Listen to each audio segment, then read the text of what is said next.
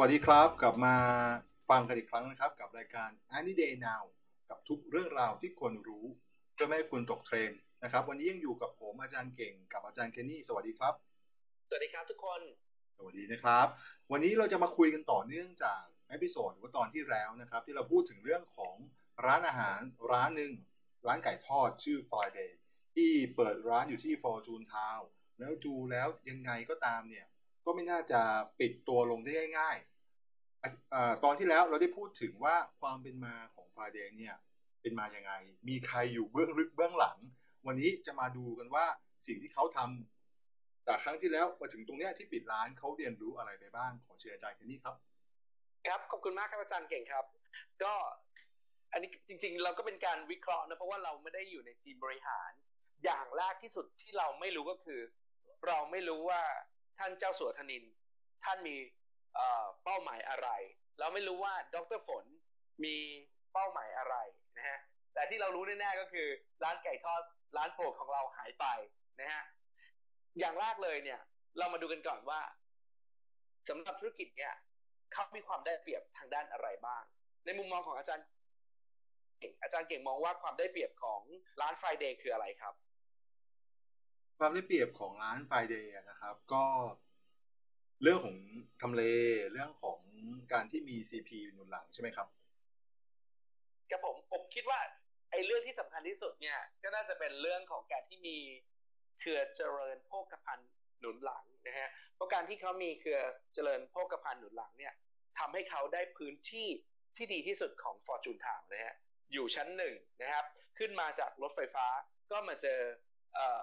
พื้นที่ตรงนี้เลยนะครับ พื้นที่ตรงนี้ อยู่ใกล้กับ CP Tower 2 นะฮะซึ่งเป็นพนักงานของ CP ทั้งนั้น รวมไปถึงอยู่ใกล้กับธนาคาร ซึ่งคนในละแวกนั้นก็ต้องไปใช้บริการธนาคาร ติดกับ Starbucks นะฮะจะหาพื้นที่ขนาดที่ดีขนาดเนี้ยยากมากนะฮะพื้นที่นี้เป็นพื้นที่ขนาดใหญ่ เป็นสนามเด็กเล่นที่สามารถทดลองอะไรหลายๆอย่างได้ในพื้นที่เดียวกันนะฮะเป็นที่ที่มีทั้งคนไทยและคนจีนมาใช้บริการเป็นจำนวนมากนะฮะ CP สามารถใช้โอกาสตรงนี้ในการ validate ไอเดียของตลาดในประเทศไทย และตลาดในประเทศจีนได้ในระยะเวลาเดียวกันนะฮะนอกจากการที่ได้พื้นที่ที่ดีเนี่ยนะครับ การที่เขาเป็นส่วนหนึ่งของเครือเจริญโภคภัณฑ์นะฮะเรื่องเงินทุนเนี่ยไม่ใช่ปัญหานะฮะเรื่องของวัตถุดิบที่เป็นไก่ทอดนะฮะเขาก็ได้วัตถุดิบไก่ที่ถูกนะฮะแล้วก็คุณภาพดีที่สุดแห่งหนึ่งในประเทศไปอยู่ในมือของเขานะครับ นอกจากนั้น นอกจากในเรื่องของเงินทุน นอกเนื่องจากเรื่องของสถานที่เรื่องของวัตถุดิบ ก็ยังเป็นเรื่องของสื่อฮะไม่ว่าจะโฆษณาผ่าน True Move H นะครับ หรือว่า True Vision นะครับ รวมไปถึงรายการต่างๆ เนี่ย ของทาง CP เองนะครับ เช่นรายการ Food Diary by CP นะครับ ทางช่อง TNN 24นะฮะพวกนี้เป็นสิ่งที่เอื้ออำนวยได้ค่อนข้างมากนะฮะ อันนี้คือความได้เปรียบของเขา อย่างที่สองก็คือมีเจ้าสัวธนินนะฮะเป็นแบ็คของโครงการนี้นะฮะมีไอเดียใหม่ๆเนี่ยที่ล้ำๆเนี่ยสามารถเอามาใช้ได้เต็มที่ และในเมื่อเจ้าสุธนินเป็นเจ้าของเงินด้วยเนี่ยการเบิกจ่ายเงินหรือการ flow ใน CP ก็ยิ่งง่ายเข้าไปใหญ่นะฮะอย่างที่สามก็คือมีดรฝนนะฮะซึ่งก็เป็นคนก้นหม้อของ CP เป็นผู้บริหารนะครับ ดรฝนเข้าใจวัฒนธรรมของ CP นะครับทำการฝึกอบรมให้กับผู้บริหารต่างๆ ของ CP ด้วย เพราะฉะนั้นก็จะรู้จักกับคนในเครือค่อนข้างเยอะ ตัวดรฝนเองเนี่ยก็ไม่ธรรมดาเลย เป็นนักเรียนทุนนะฮะ จบปริญญาตรีโทและเอกจากมหาลัยฮาร์วาร์ด คนอะไรฮะ เก่งที่ขณะที่เรียนเศรษฐศาสตร์นะฮะ psychologist รวมไปถึง consumer behavior ได้นะฮะ ก็ถือว่าเป็นจุดเด่นของอร้าน Friday นะครับ จากจุดเด่นที่พูดมาเนี่ยอาจารย์เก่งมองว่าเป็นยังไงฮะคือถ้ามองมองแค่จุดเด่นตรงนี้ครับ ก็ต้องบอกว่า การทำธุรกิจ Friday ร้านอาหารร้านไก่ทอดเนี่ยตั้งแต่ต้นน้ำยันปลายน้ำคือตั้งแต่เรื่องของวัตถุดิบ จนถึงเรื่องของช่องทางการสื่อสารการโฆษณาเนี่ยมองยังไงก็ตามร้าน Friday ก็ก็ไม่น่าจะพลาดง่าย ก็ไม่น่าที่จะล้มเหลวง่ายๆนะครับ แล้วการที่ไม่ได้ไม่ได้เกิดมาจากคนที่ไม่มีประสบการณ์ในการทำธุรกิจด้วยนะครับ มีท่านเจ้าสัวอยู่ มีคนที่มีความสามารถของเครือ CP ดังนั้นมองแล้วถ้ามองมุมผมข้างนอก ให้วิเคราะห์คือธุรกิจร้านไฟเดย์ยังไงก็ต้องไม่มีทางเจ๊งนะฮะใช้คำนี้ดีกว่า ครับ แต่อย่างหนึ่งที่เราเราอาจจะไม่รู้ก็อย่างที่บอกไปตั้งแต่ต้นนะครับ ก็คือ บางทีทางเจ้าสัวอาจจะมีแผนเปิด Friday แค่สิบแปดสิบแปดเดือนอยู่แล้วก็ได้นะฮะเพราะฉะนั้นนั่คือเหตุผลหนึ่งที่เขาอาจจะปิดไปนะฮะแต่ถ้าเราไม่รู้เราพูดแบบคนไม่รู้เลยเนี่ย ผมก็อาจจะมองว่าเป็นเพราะดรฝนเนี่ยเป็นเด็กเนิร์ดเด็กที่เรียนเก่งนะฮะแต่ไม่เคยมีประสบการณ์ขายของทำร้านอาหารมาก่อน เพราะฉะนั้นหลาย ๆ อย่างที่เขาคิดเนี่ยเขาอาจจะคิดเยอะจนเกินไปพอคิดเยอะเนี่ยมันก็เลยทำให้ ร้านที่ออกมาเนี่ย เป็นร้านที่มีความสวยงามในเรื่องของแนวความคิด แต่ไม่มีความสวยงามในเรื่องของการสร้างรายได้นะครับ เป็นเป็นประเด็นที่น่าสนใจนะครับอาจารย์เคนนี่พูดกับผมอยู่ก่อนหน้านี้คือร้าน Friday เนี่ย ตอนที่เปิดมาเป็นร้านที่เรียกได้ว่ามีรายละเอียดครบ เพราะว่าครบก็คือ เหมือนคิดมาทุกอย่างแล้ว ตั้งแต่ ลูกค้าเดินเข้ามาจะเข้ามาสั่งอาหารนะต้องใช้เทคโนโลยีเข้ามาใช้จนกระทั่งคุณไปกินมีใช้มือคงจะมีถุงมือที่เป็นถุงพลาสติกใช่ไหมครับ ให้ให้ด้วยคือ คิดทุกอย่างครบอยู่แล้ว ตั้งแต่แรกดีเทลทุกอย่างค่อนข้างครบถ้วนสมบูรณ์เลยครับ แล้วก็เป็นการคือปกติเนี่ยถ้าเราทำสตาร์ทอัพเราจะพูดถึงคำว่า minimum viable product คือการทดสอบไอเดียทีละหนึ่งทีละหนึ่งทีละหนึ่งไปทีละก้าวครับ แต่ด้วยระดับของ CP ระดับของท่านเจ้าสัวแล้วเนี่ย ในการ validate ไอเดียท่านไม่เสียเวลาทีละหนึ่งเลย ทีเดียวขอ validate สิบอย่างไปเลยพร้อมๆกัน จะได้ประหยัดเวลาสิบเท่าครับ รู้หนึ่งสองสามสี่ห้าอันไหนดีไม่ดีก็รู้กันไปในเวลาเร็วครับ แต่ตรงนี้ผมคิดว่าเป็นปัญหา เพราะบางอย่างเนี่ย พอมันเป็นแก่นของตัวธุรกิจไปแล้วเนี่ย พอคุณทดสอบแล้วมันไม่ใช่ปุ๊บเนี่ยพอต้องมาลื้อโครงหลาย ๆ อย่างพร้อม ๆ กันเนี่ย มันเลยทำให้ธุรกิจเนี่ยไปต่อลำบาก เพราะโครงมันวางอยู่แล้ว ภาพจำของคนมันอยู่แล้ว พอไปปรับเนี่ย มันมันก็ทำได้ยากนะฮะ ในมุมมองของอาจารย์เก่งเนี่ย อาหารที่ขายเยอะที่สุดใน Friday คืออะไรครับก็ก็น่าจะเป็นไก่ทอดนะครับเพราะว่าเป็นร้านไก่ทอด แต่เขามีหลายอย่างนะเขามีพิซซ่าเขามีกาแฟ มีข้าว แต่ผมก็ก็คิดว่าน่าจะเป็นเซตปกติมาตรฐานที่เป็นไก่ทอดนะครับครับผมเดี๋ยวจะกลับมาพูดตรงนี้ก่อนนะครับไอ้ตรงที่เป็นไก่ทอดเนี่ย ผมคิดว่าอาจจะเป็นข้อเสีย เพราะว่าเขาเป็นร้านอาหารที่อยู่ภาย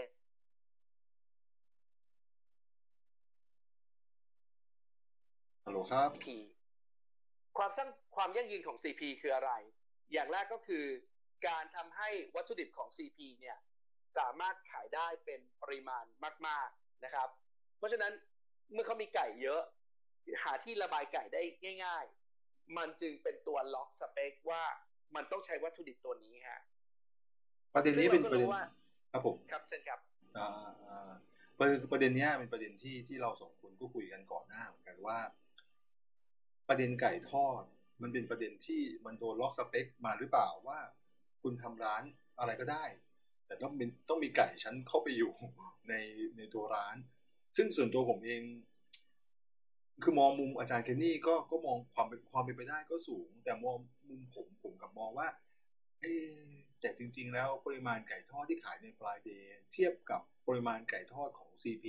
ปริมาณไก่ของ CP ทั้งหมดเนี่ยมันเป็นจำนวนที่น้อยมากจน อันนี้ส่วนตัวนะ มองจากข้างนอกเราไม่มีทางรู้ข้างในนะครับ ส่วนตัวผมมองว่าไม่ได้มีนัยยะสำคัญขนาดนั้น อันนี้ส่วนตัวนะแต่ว่ามองมุมอาจารย์ที่นี่ก็ใช่ก็เป็นที่ที่จะระบายไก่ครับอาจารย์เก่งต้องมองอย่างนี้ครับ อันนี้เป็นแค่สนามทดลอง แต่ถ้าไอเดียนี้ประสบความสำเร็จ แล้วเขาสามารถมีหนึ่งหมื่นสาขาในเมืองไทย หรือว่ามีแสนสาขาในเมืองจีนเนี่ย ตรงนี้จะเป็นที่ระบายไก่ที่ดีของเขามากกว่า KFC ต้องไปซื้อแฟรนไชส์ ต้องไปดูนี่นั่น แต่นี่เขารับเต็มเต็มอาจารย์เคนนี่พูดถึงความสำเร็จในระยะยาวที่จะต่อเนื่องขึ้นไป ใช่ครับ อาจารย์ผมไม่ได้ไม่คิดว่าเจ้าสัวจะมาเสียเงินเพื่อร้านสาขาเดียวครับเขาเขาเขาต้องคิดเยอะครับ และนั่นคือไหนๆถ้าเกิดวันนี้ฉันจะทำร้านอาหารเนี่ย ถ้าฉันจะทำเนื้อแพะกับเนื้อไก่ทำไมฉันต้องทำเนื้อแพะล่ะในเมื่อฉันหาวิธีที่ทำให้ไก่ของฉันขายได้ดีไม่ดีกว่าหรอ นั่นก็คือเหตุผลที่ผมมองว่ามันถูกล็อกสเปคมาแล้วว่ามันมันจะต้องเป็นไก่ฮะทั้งทั้งที่เราก็เห็นว่าในนั้นเนี่ยมีไก่ตั้งกี่ยี่ห้อ KFC Chester Grill ไก่ย่างห้าดาว แล้วยังมีร้านเล็ก ๆ น้อยๆอีกมากมายฮะตลาดไก่ จริง ๆมันมันก็เยอะมากในระดับหนึ่งแล้วนะฮะประมาณว่าคุณคุณเข้าไปทานในฟอร์จูนเนี่ย กลับมาเนี่ยยูริกคุณขึ้นชัวร์เพราะว่ามีแต่ร้านไก่ทั้งนั้นเลย คือในอย่างที่เราบอกไปใน episode ที่แล้ว ในชุในในในในละแวกของชั้นชั้นหนึ่งชั้นล่างนะครับ ที่ขึ้นมาจากรถไฟฟ้าเลยเนี่ย ร้านไก่ก็กี่ร้านในโซนตรงนั้น ดังนั้นเนี่ยตลาดไก่ไม่ว่าจะเป็นไก่ทอดไก่ย่าง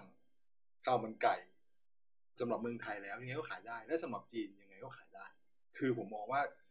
การมองข้ามช็อตที่ประเทศจีน ถ้าธุรกิจตัว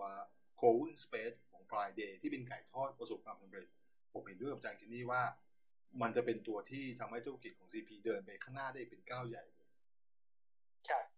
เสร็จแล้วเนี่ยมันก็ไปโดนโจทย์อีกข้อหนึ่งเพราะว่าเขาจะทำไก่ยังไงในเมื่อ ทั้งเชสเตอร์กริลทั้ง KFC ก็มีไก่อยู่แล้ว เพราะฉะนั้นรสชาติที่เขาเอามาเล่นได้เนี่ย จะต้องเป็นรสชาติที่ฉีกทำให้คนเนี่ยอยากมาทาน และไม่ได้นึกถึง KFC ไม่นึกถึง Chester Grill มันต้องเป็นรสชาติที่แตกออกมาเลยนะฮะแล้วช่องให้เขาเล่นมีไม่เยอะ เขาก็เลยต้องเลือกไก่รสชาติจัดจ้านแบบไทยนะฮะเหมือนอย่างที่เราเห็นเขาเขียนในเฟซบุ๊กนะครับ Friday มาจากคำมั่นสัญญาที่เราอยากจะทำให้ผู้บริโภค ได้รับประทานไก่ทอด ที่มีความภาคภูมิใจในความเป็นไทย อย่างอร่อยอร่อย ได้รู้สึกมีความสุขในทุกคำ ได้เป็นมื้อที่รอคอยในการใช้เวลากับคนที่คุณรัก เหมือนคืนเย็นวันศุกร์ที่รอคอย อันนี้นคือสิ่งที่เขาพยายามพูดในวันแรกนะฮะ แต่ถามจริงๆฮะ ในวันสุดท้ายที่เราทานฟรายเดย์กันอาจารย์ อาจารย์มองว่าอันนี้มันคือไก่ทอดสไตล์ไทยหรือเปล่า ผมว่าไม่นะ คือพอพูดถึงไก่ทอดสไตล์ไทย ผมเป็นคนใต้ดังนั้นผมก็จะไปคุ้นชินกับไก่ทอดที่เป็นเหมือนไก่ทอดหาดใหญ่ซะมากกว่าครับ ผมก็ยังมองว่าไม่ใช่ ใช่คือเออไม่ใช่มันไม่มันไม่ใช่เนาะถ้าเกิดเขาทำเป็นแบบรสชาติแบบไก่ทอดหาดใหญ่เนี่ย มันมันทานได้ทุกวันนะคนคนคนใต้อะทานไก่ทอดหาดใหญ่ได้ทุกวันเนี่ย แต่ผมทานไก่ทอดฟรายเดย์ไม่ได้ทุกวันเนี่ยผมว่ารสชาติค่อนข้างเข้มข้นมากไปนิดหนึ่งสำหรับผมนะ อย่างแรกเลยเนี่ย อ่าเชิญครับอ๋อครับไม่เป็นไรเชิญจากที่อยู่ได้ครับคือคือผมมองว่า ถ้าเกิดว่าก่อนที่เขาจะมาทำเป็นแบบ maximum viable product ตามสไตล์เจ้าสัวเนี่ย อย่างแรกเนี่ย ถ้าเกิดคุณทำธุรกิจร้านอาหาร จะรอดหรือไม่รอดมันอยู่ที่รสชาติฮะคุณจะต้องไปทำการทดลองว่าไก่ของคุณเนี่ยรสชาติแบบไหนที่จะทำให้คนติดใจแล้วเดินเข้ามาในร้านของคุณ CP มีแลบวิจัยทางด้านอาหารฟู้ดไซด์ ที่ดีที่สุดแห่งหนึ่งในประเทศอะเขาน่าจะสามารถพัฒนาไก่ที่รสชาติ คือแน่นอนเนี่ยการทานรสชาติของ Friday ครั้งแรกเนี่ยโอ้โหรสชาติมันชัดเจนมันมันแตกต่างเนี่ยแต่มันใช่สิ่งที่จะทำให้ผม อยากทานชิ้นที่สองชิ้นที่สามหรือเปล่าจะสังเกตได้ว่าเวลาเราไป Friday เราจะสั่งทานแค่ชุด 99 บาท มีใครสั่ง combo ชุดใหญ่ไหมในขณะที่เราไป KFC เราสั่ง combo ได้ฮะเพราะว่ามันสามารถทานชิ้นที่สองชิ้นที่สามต่อได้ อืมเป็นประเด็นที่น่าสนใจครับเมื่อกี้ที่ผมผมจะพูดระหว่างที่อาจารย์ที่พูดมาผมผมก็จะบอกว่า อาจจะด้วยด้วยเป้าหมายที่คาดว่าพยายามที่จะ คือผมมองว่าอย่างที่จังที่บอกว่า Friday เป็นเหมือนสามทดลอง ถ้าธุรกิจไปได้ ฉันจะต้องการเติบโตขึ้นไปในตลาดต่างประเทศ ดังนั้นต้องการเขาก็เลยวางรากฐานให้มันเป็นรสชาติแบบนี้น่าจะไปได้ดีกว่าไก่ทอดถาดใหญ่ ผมคิดว่าอย่างนี้นะอืมซึ่งซึ่งซึ่งอาจจะเป็นอะไรที่ผมไม่รู้นะ ผมไม่ได้รู้ยอดขายของเขา แต่ว่าจำนวนคนที่น้อยลงเนี่ย มันอาจจะเป็นอะไรที่บอกได้ว่า รสชาติอาจจะไม่ใช่ หรืออย่างที่สองนะฮะ การที่เอาไก่ทอดกับ co-working space มารวมกัน มันอาจจะไม่ใช่ ปกติเนี่ย ภาพของ co-working space ของผมเนี่ย ก็คือผมประชุมไปผมทำงานไป ผมมีกาแฟ แต่ไอการที่ต้องมานั่งประชุมกัน แล้วก็ต้องมานั่งทานไก่ทอด มาเพิ่มยูริก เพิ่มไขมัน เพิ่มความอ้วน มันไม่ได้อยู่ในสามัญสำนึกหรือระบบการทำงานนะฮะลองนึกภาพว่าวันนี้คุณไปทำงานในออฟฟิศนะฮะแล้วทุกวันเนี่ย เจ้านายก็เอาไก่ทอดมายัดให้คุณทานทุกวันเนี่ย คุณรับสภาพการที่จะต้องไปที่ทำงานแบบนั้นได้หรือเปล่าครับอาจารย์ อันนี้เป็นประเด็นที่น่าสนใจ ผมผม กำลังจะพูดถึงเรื่องของพฤติกรรมผู้บริโภค สิ่งที่อาจารย์ที่พูดมาเนี่ย ถ้าเราลองจินตนาการให้ดี ถ้าเราจะต้องพาสมมุติว่าอาจารย์ที่นี่จะต้องพาลูกค้าไปนั่งคุยเรื่องงาน อาจารย์ที่นี่จะเลือกไปนั่งสตาร์บัคหรือนั่งร้าน Friday ครับ แน่นอนครับ ถ้าเกิดว่าผมมาคุยดีลธุรกิจใช่ไหมครับ ธุรกิจร้อยล้านพันล้านเนี่ย ผมจ่ายกาแฟแก้วละร้อยกว่าบาทผมคุย แต่ผมรู้สึกว่า โอกาสในการได้ดีลตรงนั้นสูงกว่า มากกว่าการมานั่งทานในร้านขายไก่ทอดครับ ถ้าเกิดวันนี้ผมจะเขียนโปรแกรมนะฮะ โปรแกรมเมอร์ได้กลิ่นกาแฟมันช่วยกระตุ้นสมองให้คิดให้เขียนได้ฮะคุณคิดว่าโปรแกรมเมอร์ในโลกนี้กี่คนฮะ ที่โอ้ฉันต้องการกินไก่ทอดแล้วมันจะช่วยกระตุ้น cerebrum ในการทำงานเขียนโค้ดได้เร็วขึ้นจริงๆมันเป็นประเด็นที่น่าสนใจ ประเด็นกลิ่นใช่ อีกอย่างหนึ่งก็คือ ด้วยวัฒนธรรมการกินไก่ทอดนะครับ ไม่ว่าใครจะทานยังไงเนาะบางคนอาจจะทานโดยใช้มือบางคนอาจจะใช้ส้อม แต่มันไม่เหมาะกับการทานไปและทำงานไปอยู่แล้วครับ ไม่เหมือนกับกาแฟไงกาแฟนั้นคุณสามารถที่จะนั่งทำงานบนคอมพิวเตอร์บนแล็ปท็อปแล้วก็ยกแก้วกาแฟมาจิบแล้วก็ทำงานต่อได้เลย แต่ผมมั่นใจว่าน้อยคนมากที่จะ นั่งพิมพ์งานแล้วก็หยิบไก่มากินแล้วก็มานั่งพิมพ์งานคือ ด้วยด้วยพฤติกรรมของการทำงานของคนมันไม่ใช่อย่างนั้นด้วยครับ มันไม่ใช่อย่างนั้นมันไม่ใช่เลยเนาะแล้วก็พอเราพูดถึงตรงนี้เนี่ยนะครับแล้วก็เราก็จะพบว่าในเรื่องของพฤติกรรมของผู้บริโภคที่เข้ามาในร้าน Friday อย่างที่บอกใช่ไหมครับ คือมานั่งแช่ทั้งวัน สั่งแค่ชุดเดียวแล้วจบ ไม่มีใครสั่งสั่งเบิ้ลอย่างที่เมื่อกี้อาจารย์เก่งพูดไปเนาะแล้วอีกอย่างหนึ่งเนี่ย คือลองเทียบเทียบดูนะครับ ถ้าเกิดว่าพูดถึงพฤติกรรมผู้บริโภคเนี่ย ถ้าเรามาเพื่อสังสรรค์เนี่ย เราจะเลือกไปร้านอาหารที่มีอาหารที่หลากหลาย ราคาสูงขึ้นมาหน่อยนะครับ สั่งซื้อในปริมาณมาก ๆ ทานเสร็จก็รีบกลับ จริงไหมเวลาเรามาสังสรรค์นะอยู่กันชั่วโมงหนึ่งนะครับ แต่สั่งแบบซัดโฮกนะฮะหรืออีกแบบหนึ่ง ก็คือการไปร้านฟาสต์ฟู้ดนะครับ คือถูกหน่อย แต่ก็รีบกินรีบไป มันจะเป็นแบบเนี้ยคือคือพฤติกรรมของการการทานร้านอาหาร แต่พอมา Friday เนี่ย เราไม่ได้มาสั่งปริมาณเยอะๆ แล้วนั่งนานๆ เหมือนกับการจัดปาร์ตี้ เราไม่ได้มาแบบทานสั่งน้อยๆ แล้วรีบกลับสิ่งที่เกิดขึ้นคือมันกลายเป็น business model ที่แปลกครับ คือ ทำให้ลูกค้าของคุณสั่งน้อยๆ แล้วให้เขานั่งยาวๆ ทีหนึ่งสี่ชั่วโมงหกชั่วโมงฮะมันเลยเป็นธุรกิจที่ไม่คุ้มค่า แล้วช่วงหลังๆ ผมเห็นมีเด็ก มานั่งติวมานั่งอ่านหนังสือ สั่งน้ำมิเนเล่ขวดหนึ่งยี่สิบาท แล้วนั่งแช่อยู่ทั้งวันเนี่ย เพราะไม่ได้อยากทานไก่นั่นคือสิ่งที่เกิดขึ้นจากพฤติกรรมผู้บริโภคครับ เป็นประเด็นที่น่าสนใจครับ ระหว่างที่อาจารย์ที่อธิบายเรื่องนี้อยู่ ผมก็เลยกลับไปย้อนคิดอีกอย่างหนึ่ง ถ้าเรามองว่าคอนเซปต์ของร้านคือการเป็นร้านอาหารบวก co-working space แล้วเราเราลองคิดถึงต้นทุนก็ได้ครับ ชุดไก่ทอด 99 บาท กับกาแฟ 120 บาทของ Starbucks ต้นทุนตัวไหนมากเลยครับ แน่นอนครับ ชุดไก่ทอดยังไง ต้นทุนก็ต้องสูงกว่า ทั้งเรื่องของวัตถุดิบ ทั้งเรื่องของกรรมวิธีการผลิต และอีกอย่างหนึ่งที่ผมกำลังจะพูดต่อไปก็คือต้นทุนในการดำเนินการนะฮะสตาร์บัคใช้พื้นที่นิดเดียวในการทำกาแฟครับ กี่ตารางเมตร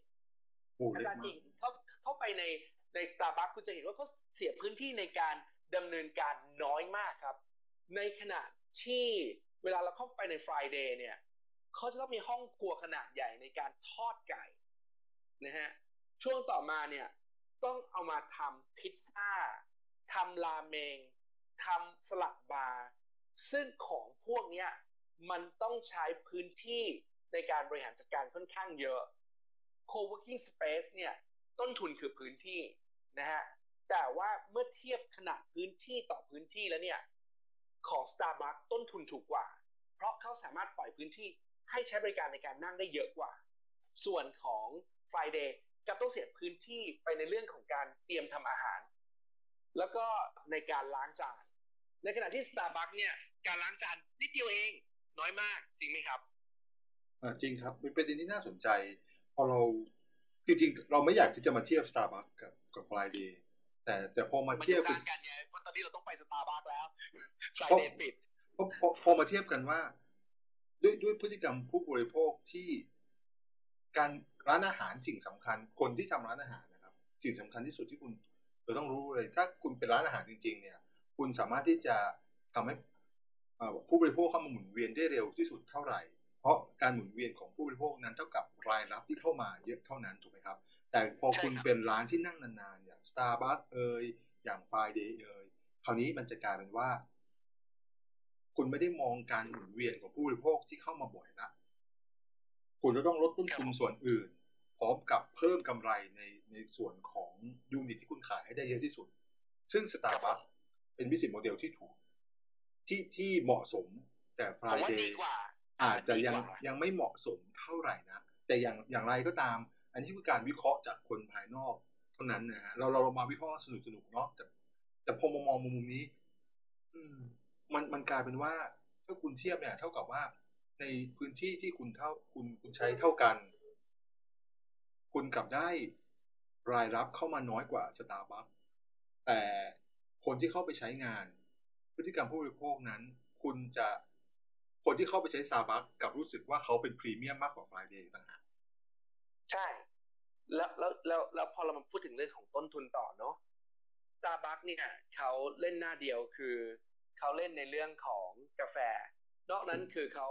สั่งที่อื่นผลิตแล้วก็เอามาใส่ในตู้ เพราะฉะนั้นเขาก็แค่ อุ่นร้อนแล้วก็ขายได้เลยนะฮะแต่ Friday เล่นหลายหน้าฮะมีทั้งกาแฟ มีทั้งพิซซ่า มีทั้งสลัดบาร์มีทั้งราเมง มีทั้งไก่ฮะในการที่เขามีสินค้าที่หลากหลายเนี่ยมันทำให้เขาต้องสต็อกวัตถุดิบจำนวนมากครับ อย่างพิซซ่าเนี่ยเรารู้ไหมว่า Friday มีเขามีพิซซ่าอยู่ในนั้นด้วย แต่ว่าในแต่ละวันเนี่ยยอดขายพิซซ่าเท่าไหร่ การที่มียอดขายพิซซ่าน้อย มันจะทำให้ต้นทุนของวัตถุดิบที่มาเป็นเดสต็อกขายไม่ได้ แล้วก็ต้องทิ้งไปเนี่ยสิ้นเปลืองขนาดไหน ถ้าดันพิซซ่าให้ขายดี ก็จะไปกระทบยอดขายของไก่อีก ก็จะไปกระทบกับไอเดียของท่านเจ้าสัวอีก เพราะฉะนั้นทุกอย่างมันมันมันมันมันเยอะ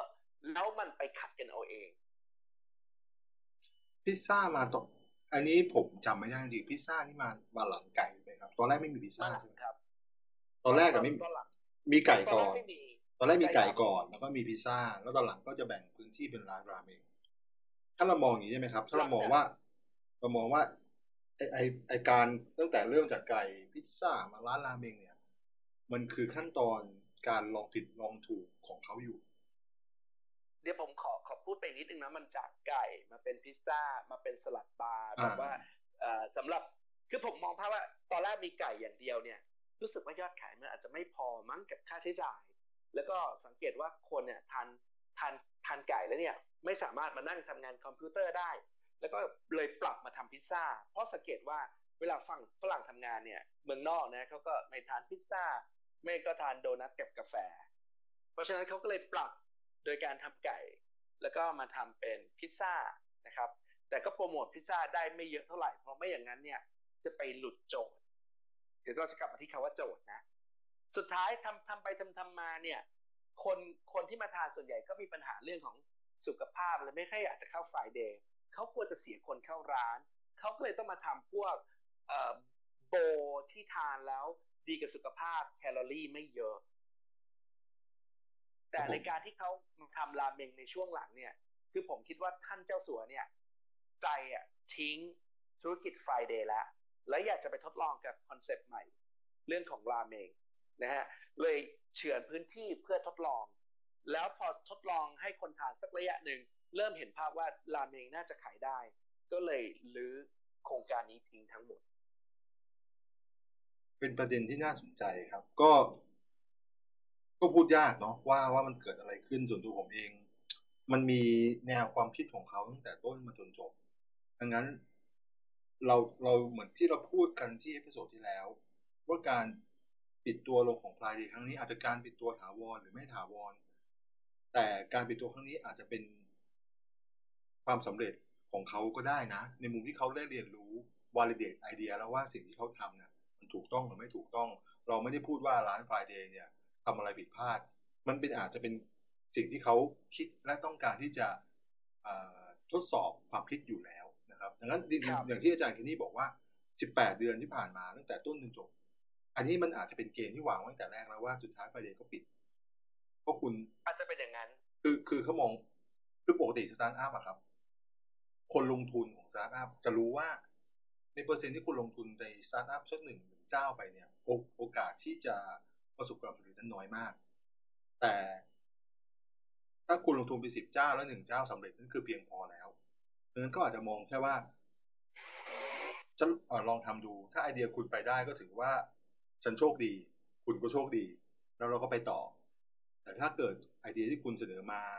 มันดูดีในกระดาษ มันดูดีใน Presentation แต่มันไปได้ ฉันก็แค่จบไอเดียนี้ไป แล้วไปไปเริ่มต้นใหม่กับไอเดียอื่นก็ได้ดังนั้นจริงๆ Friday อาจจะเหมือนกับว่าร้าน Friday มันมันมันตกผลึกความคิดของมันจบแล้ว อันนี้คือสิ่งที่เป็นผลลัพธ์ของมันแล้วก็ได้ อ่าใช่นะครับ แต่ว่าที่เรามาคุยกันวันนี้คือ เรามาวิเคราะห์ว่ามันเป็นยังไงนะฮะอีกอย่างหนึ่งเนี่ยคือคือเมื่อกี้เนี่ยที่เราพูดกันถึงว่าการเปลี่ยนจากไก่มาเป็นพิซซ่าพิซซ่ามาเป็นสลัดโบ แล้วก็มาเป็นราเมงเนี่ยนะครับ มันผิดหลักในเรื่องของการพีวิตไปนิดหนึ่งนะฮะคือการพีวิตธุรกิจในในสไตล์ของการทำ lean startup เนี่ย คือคุณ pivot ยังไงก็ได้ แต่วิสัยวิสัยทัศน์ของคุณจะต้องไม่เปลี่ยน อืม ประเด็นนี้น่าสนใจก็คือ คนทำสตาร์ทอัพจะรู้ดีว่าการ pivot หรือการปรับตัวเนี่ยมันมันปรับมันแก้ไขตลอดอยู่แล้วในหมู่สตาร์ทอัพแต่มันต้องปรับและแก้ไขบนพื้นฐานของของไอเดียหลักอยู่เสมอ ดังนั้นถ้าเราบอกว่าไอเดียหลักของร้านคือไก่ทอด คุณจะปรับอะไรก็ได้ แต่พื้นฐานมันคือไก่ทอดเป็นตัวหลักอยู่เหมือนเดิม ใช่ ถ้าเกิดว่าคุณอยากจะปรับจากไก่ทอดมาเป็นพิซซ่าไก่ทอด จากพิซซ่าไก่ทอดเป็นสลัดไก่ทอด แต่คุณจะต้องอยู่ตรงตัวไก่ทอด เหมือนอย่าง KFC ครับเขาเปลี่ยนจากไก่มาเป็นแฮมเบอร์เกอร์ไก่ หรือเป็นอะไรที่ยังอยู่บนพื้นฐานของไก่ ตอนหลังอาจจะมีซอฟต์เสิร์ฟมีนู่นนี่เข้ามาเสริมได้ แต่ตัวหลักของ KFC คือไก่ แต่เมื่อการที่ Friday เขาเปลี่ยนผลิตภัณฑ์ไปเรื่อยๆ อย่างเงี้ยครับ ภาพจำของลูกค้าที่มีกับเขาก็จะไม่ชัดเจน ความศรัทธาที่ลูกค้ามีต่อเขาก็จะไม่ชัดเจน มีอยู่ช่วงหนึ่งเขากันพื้นที่ส่วนหนึ่งของร้านไปทำเป็นบุฟเฟ่แล้วก็ได้ทิ้งภาพของการเป็น co-working space ออกไปฮะ อันนี้คือคือผมว่าเป็นปัญหาที่ทำให้ธุรกิจนี้อยู่ไม่ได้นะครับ นั่นก็คือการที่ว่าคุณพีวิตไปหลายครั้งมาก และการที่คุณพีวิตไปเยอะเนี่ย คุณไม่ได้คงวิสัยทัศน์ตัวเดิมของคุณ ทั้งในเรื่องของความเป็น co-working space ทั้งในเรื่องของความเป็นร้านขายไก่ แล้วสุดท้ายลูกค้าก็จำอะไรคุณไม่ได้ แล้วทุกอย่างมันก็เลยเละต้นทุนของคุณแพงมากขึ้น บวมมากขึ้น โดยที่คุณไม่สามารถที่จะไปดูแลอะไรตรงนั้นได้เลย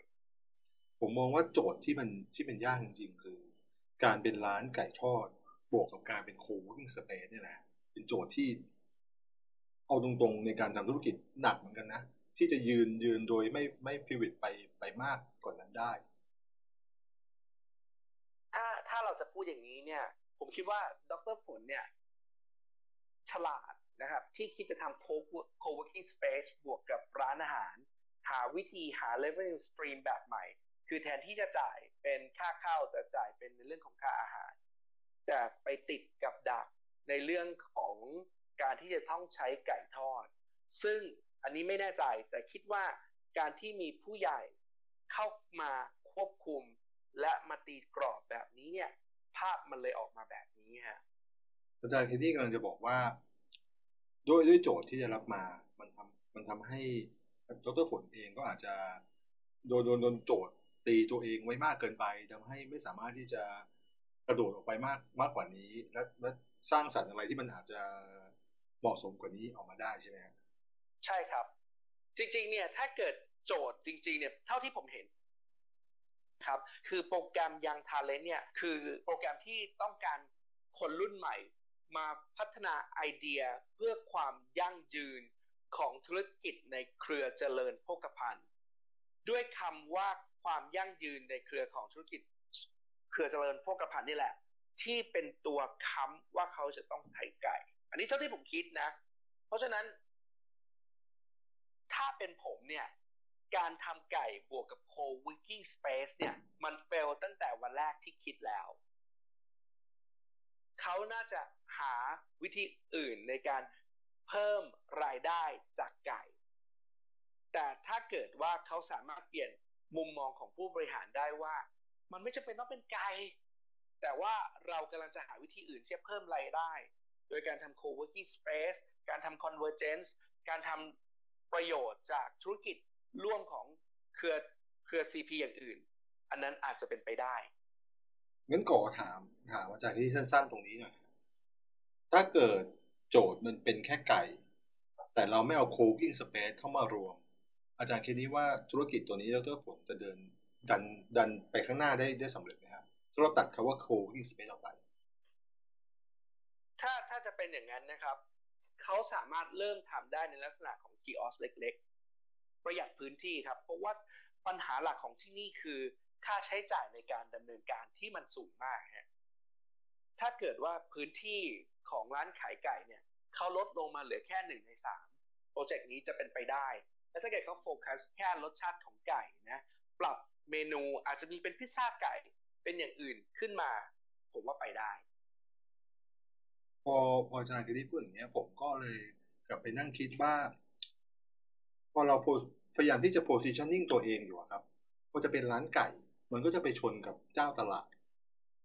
พอจะเป็น co-working space มันมันก็ฉีกออกไปเกินไป